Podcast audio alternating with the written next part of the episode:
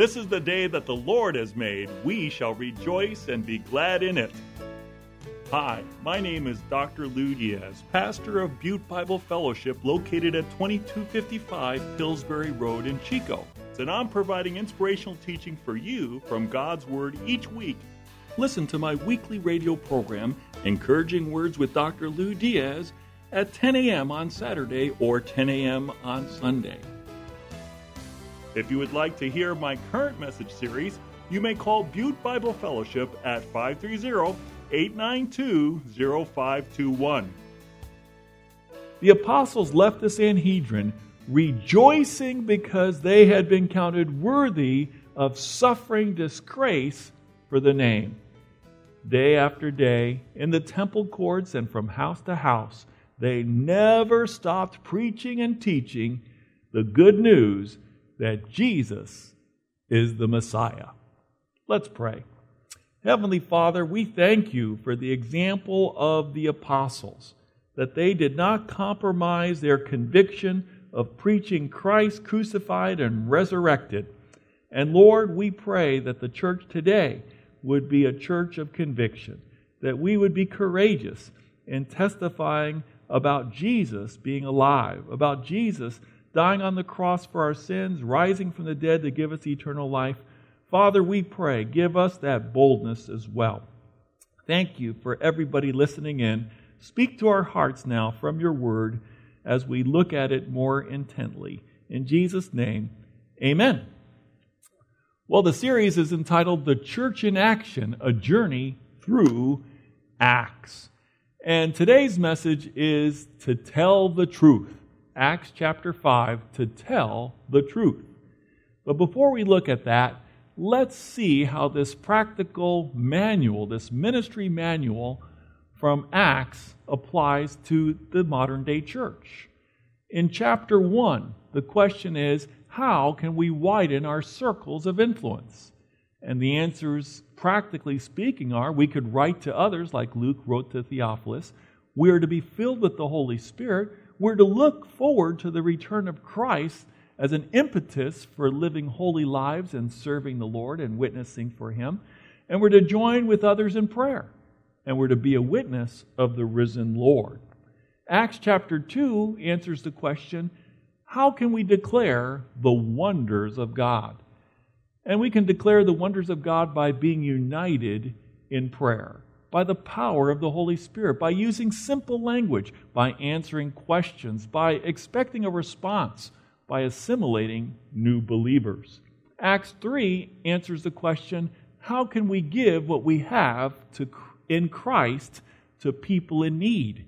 And the answer is be prayerful, be available, get people's attention, help others in Jesus' name, and share the gospel. Acts 4, which we looked at last week, answers the question how do we stand up for Jesus when those in charge are trying to silence us? And the practical answers to that are expect opposition, expect conversions, expect questioning, and expect the supernatural. Today, we look at Acts chapter 5, and it answers the question how do we live in unity? You see, in Acts 4, the church was so united that they were sharing and giving to one another, and Barnabas sold his property and laid the entire proceeds at the feet of the apostles so it could be distributed and shared among the members of the church. You remember there were 120 in the upper room praying, and on the day of Pentecost, the Holy Spirit came upon them, and they were witnesses declaring the wonders of God. And Peter preached, and 3,000 were added to the church. So there were at least 3,120 people in the church. Many were pilgrims from other parts of the world who came to Jerusalem for the Feast of Pentecost, and they were, going to, they were not going to go home. They were going to stay in Jerusalem because they wanted to be part of this new movement called the Way, because they were followers of Jesus who said, I am the way, the truth, and the life. So these followers of the Way were sharing in common what they had. There was unity. And the question as we go into chapter 5 is how do we live in unity? How do we maintain that unity in the Spirit, in the bond of peace that is ours in Christ.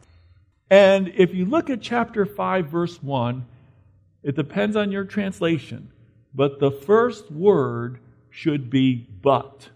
Chapter 5, verse 1 should not say now, but it should say but, because it's a contrast. The contrast is between Barnabas and Ananias and Sapphira. Barnabas, also known as the son of encouragement, gave all that he had and laid it at the apostles' feet. But Ananias and Sapphira gave only part of the proceeds, but claimed they were giving all of it to the church. So, how do we live in unity?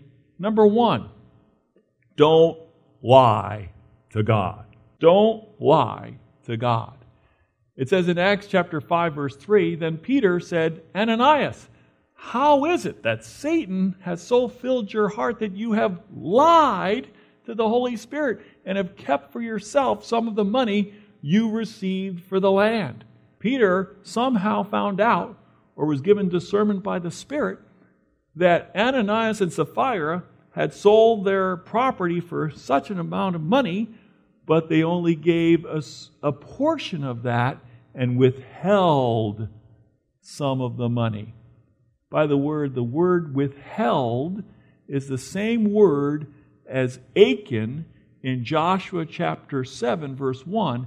Joshua withheld some of the plunder from Jericho and he buried it under his tent. Remember that story? We say Achan was Achan for a break in because he and his family were killed due to their disobedience. God said, No, you're not to hold back, take any of the plunder. But because of the lust of the eyes, the lust of the flesh, and the boastful pride of life, Achan withheld some, just as Ananias and Sapphira withheld some of the monies. And so when they claimed that they were giving everything, why did they do that? Well, it was pure hypocrisy. They were pretending to be more generous and more godly than they really were. And actually, Satan had gotten a place in their heart. Now, for the Christian, the Christian cannot be demon possessed, but a Christian can be demonized. There's a difference. Demon possessed is when uh, demons come in and possess a heart that's been empty. And a person without Christ has an empty heart and can be demon possessed. But a Christian has Christ in his heart and cannot be demon possessed, but demonized. Demonized means that demons have taken a toehold into the heart to commandeer, to take control. And we have to be careful not to let the devil have a toehold, then a foothold, then a stronghold, then a stranglehold in our lives. You resist the devil, and he will flee from you. You say, Satan, get behind me, and he must leave you. You say, I am going to seek first the kingdom of God and his righteousness. I'm going to give unto the Lord, and I'm not going to be dishonest. I'm not going to be a person without integrity. I am going to be authentic. God wants authenticity, not hypocrisy. Hypocrisy is play acting, it's wearing a mask where you pretend to be something that you're not. And that's what Ananias and Sapphira were guilty of, inspired by Satan, and they lied to the Holy Spirit. It goes on to say that Peter said to uh, Ananias, didn't it all belong to you before it was sold? And after it was sold, wasn't the money at your disposal? What made you think of doing such a thing? You have not lied just to human beings, but to God. The Bible is very uh, clear about this. In Galatians chapter 6, uh, it says, uh, Do not be mocked. Uh, God is not mocked. Uh, what a man sows, that will he also reap. In other words, you can't pull a fast one on God. You can't pull the wool over God's eyes. There were these students who were trying to pull the wool over their professor's eyes. they were late or they missed their final and they wanted to do a makeup and they said the reason that they were late or missed their final was because they had a flat tire. And so the professors allowed them to have a makeup final exam. The first question was worth five points, and they were gladly answering that. On the next page was a question that was worth 95 points. And the question was, which tire? You see, if they were lying and they said different tires, they would be found out. The professor was wiser than them. He knew that they were lying. And you know what? God knows our hearts. He knows whether we're being honest. He knows whether we're giving all. Some people sing, I surrender all, and other people sing, I surrender some, but pretend I'm giving all. God knows. You can't fool God. So, this is why honesty and integrity is the foundation of unity. You cannot have a marriage or a church or a friendship or a government that is full of lies. It will crumble, it will cave in on itself. Integrity, honesty is the foundation of any relationship, any community, and God had to deal with this severely Otherwise, lying and deception would seep into the church and cause disunity. Secondly, avoid controversies or conspiracies. Avoid conspiracies. This is found in chapter 5, verses 7 11. Sapphira, the wife of Ananias, conspired with her husband to be dishonest, to lie about the amount of money they were giving. It says in chapter 5, verses 8 and 9, Peter asked her, Tell me, is this the price you and Ananias got for the land? Now, right there, she could have said, No, really wasn't.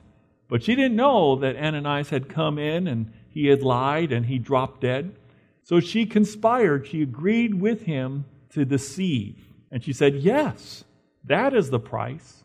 And Peter said to her, how could you conspire to test the Spirit of the Lord? The word conspire means to pressure out.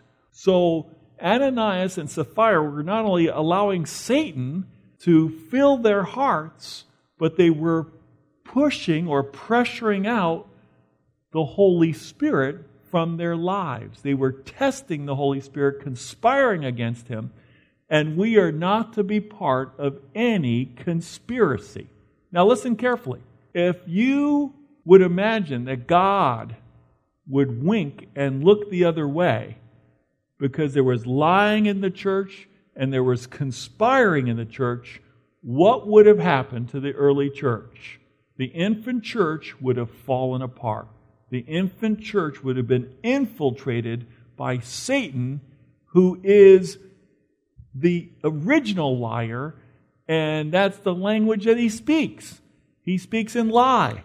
And so God had to div- divinely and severely deal with this to make a point. Dishonesty and deception and conspiracies will not be part of my church. I want unity, I want holiness and harmony. You can't have holiness and harmony if you have deceit and conspiracies. Now, why are conspiracies bad?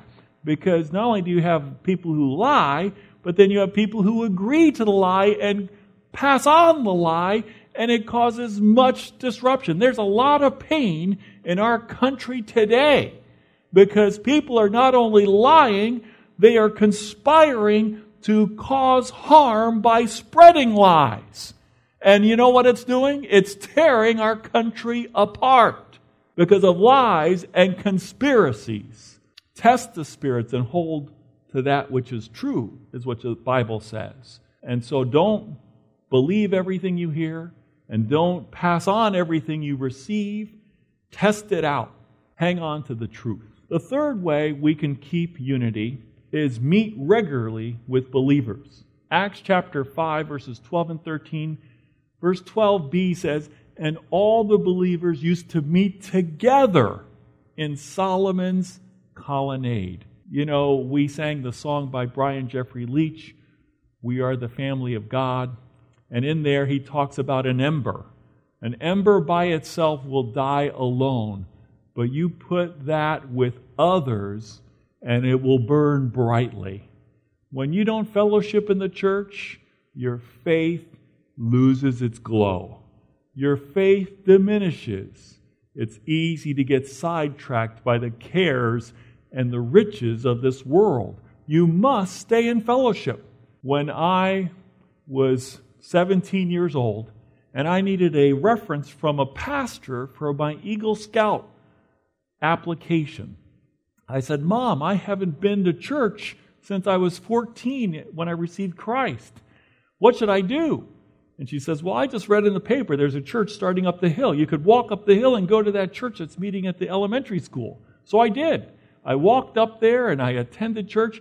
And you know what? When I sat down in the church service, I could almost hear the Lord speaking to me. And He says, Lou, welcome home. Where have you been?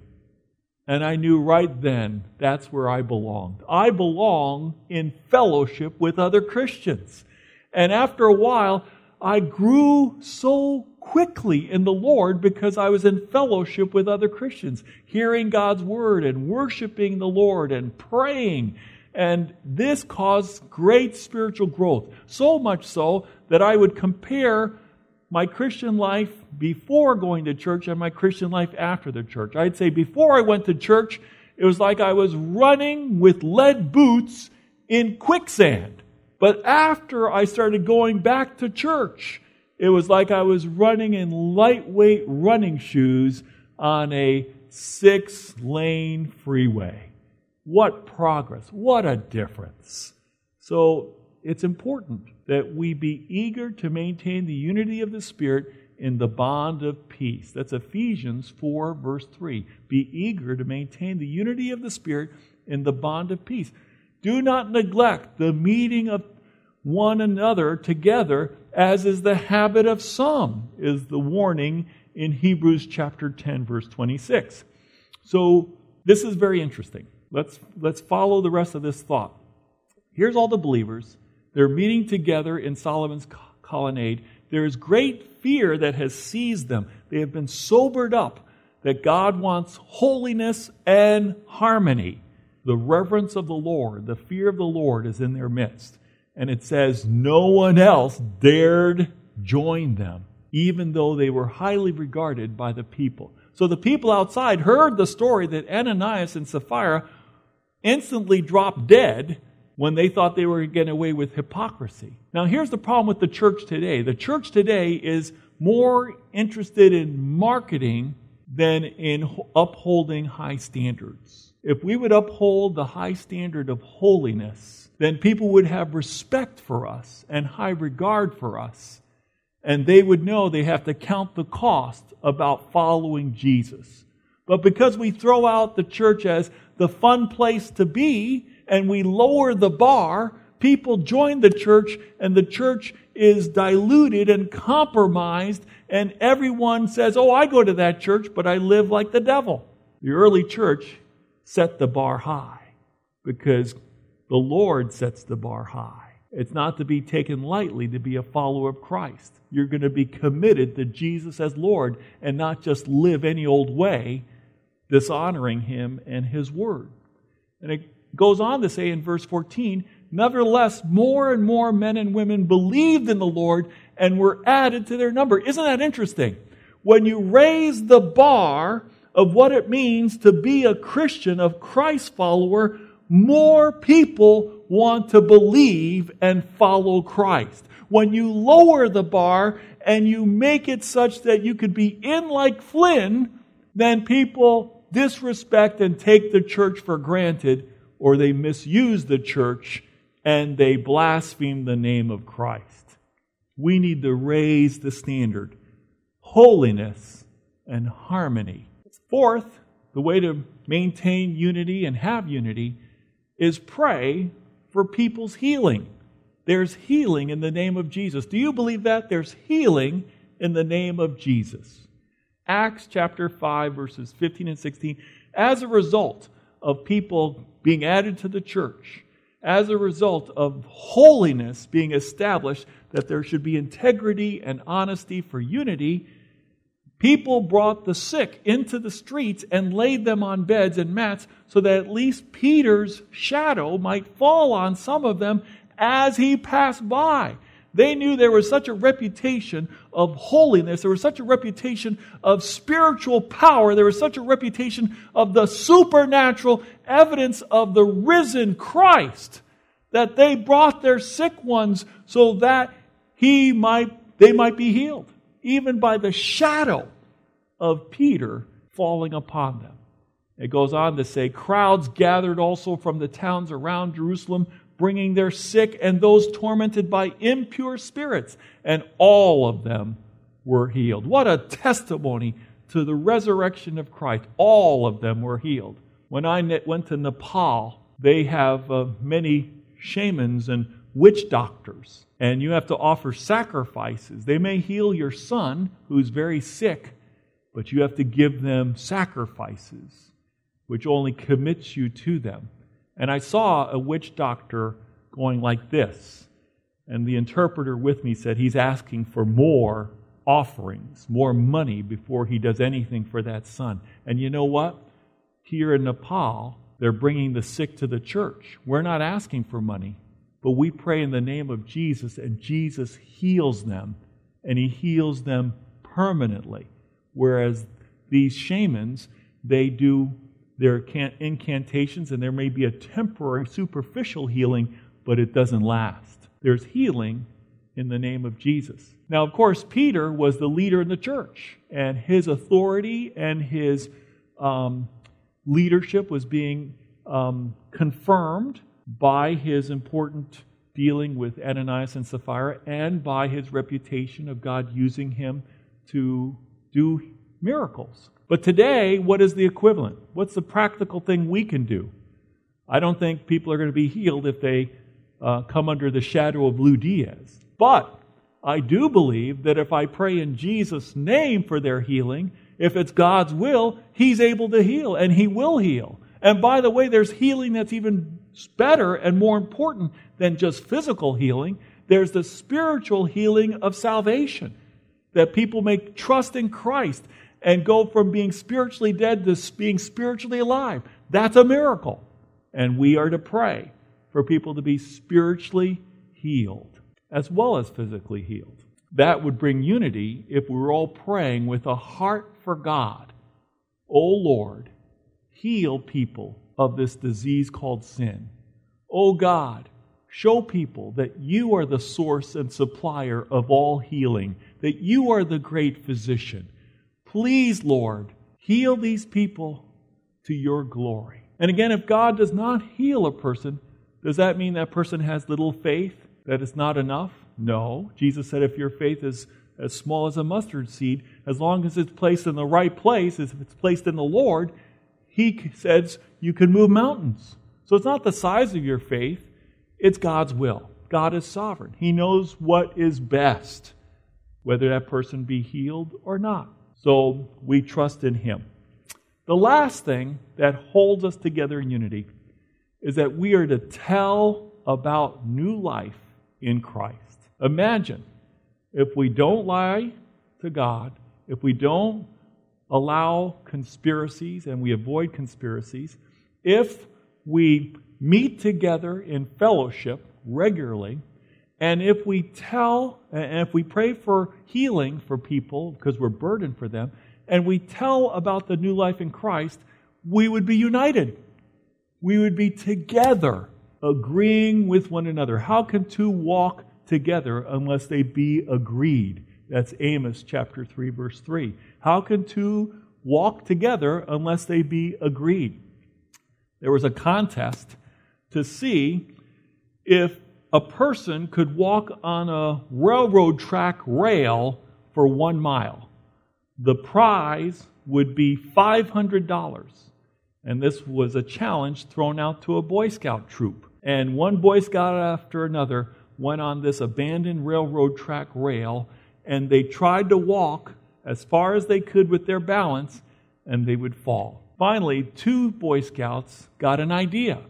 One got on one rail, one got on the other rail, and they held hands and they walked one mile on the railroad track rails and they got the 500 and split it 250 each. How can we walk together? By holding hands, by cooperating with one another on the same purpose, on the same cause, on the same priority that God has. And what is that priority? Tell others about new life in Christ. You see, all the apostles were thrown in jail, not just Peter and John. All the apostles were thrown in jail by the Sadducees. Now, the Sadducees were one of those religious parties in Jesus' day and the day of the apostles. And so were the Pharisees. And the way you distinguish the Sadducees from the Pharisees is the Sadducees did not believe in the supernatural. They were the liberal theologians of their day. They explained away anything that was supernatural, and therefore they did not believe in the resurrection. And so the easy way to remember that is they were sad, you see. They were sad, you see, because they didn't believe in the, sad, in the uh, supernatural. The Pharisees did believe in angels, in the resurrection, and in the supernatural, so they were fair, you see. Fair, you see. So there's the Pharisees and the Sadducees. Well, it's the Sadducees who often were the aristocracy of their society. They were the top of the top. They were the richest ones. And you know what holds a bunch of rich people together? Uh, it's a bunch of dough. Uh, it's a bunch of crumbs with dough. And that's what they were. They were the rich people. They were the rulers of the Sanhedrin, which was the governing uh, board of the, of the country, of the people of Israel. And the Pharisees were part of that as well, but the Sadducees were really on top. Anyway, the Sadducees were mad because Peter and the others were blaming them for the crucifixion of Jesus the Messiah. And they were so mad that the high priest couldn't even say Jesus' name. I don't know if you caught that in the uh, scriptures, but when, uh, when the Sadducee um, uh, chief priest is talking to Peter, he says in verse 28 We gave you strict orders not to teach in this name. Notice he doesn't say Jesus. Yet you have filled Jerusalem with your teaching and are determined to make us guilty of this man's blood.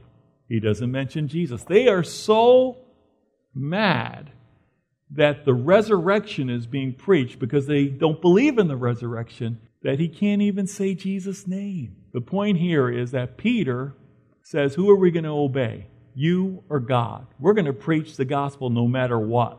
And you can't stop us because we have higher orders from the commander in chief, God Himself. And so they're thrown in jail, and an angel comes in the middle of the night and he delivers them. And what does the angel say to the apostles? Verses 20 and 21. He says, Go stand in the temple courts and tell the people all about this new life. That's the Great Commission repeated again. Go and tell people that there's new life in Jesus Christ. It says in 2 Corinthians 5:17, "Therefore if anyone is in Christ, he is a new creation. Behold, the old has passed away, the new has come." That we can have new life through faith in Jesus Christ. And we're to tell other people about that. That's priority. That is our unity of purpose. And so it says, at daybreak, they entered the temple courts as they had been told, and they began to teach the people. So, how do we live in unity as a church? How did they live in unity as a church in the early church? And how do we live in unity as a church in the 21st century, don't lie to God. Avoid conspiracies. Meet regularly with believers. Pray for people's healing and tell people about new life in Christ. Do you need encouragement? I want to share my spiritual gift of encouragement with you. If you would like to hear my current message series, you may call Butte Bible Fellowship at 530 892 0521. Call Butte Bible Fellowship at 530 892 0521 to find out how you can connect with our weekly worship services and faith building messages from God's Word.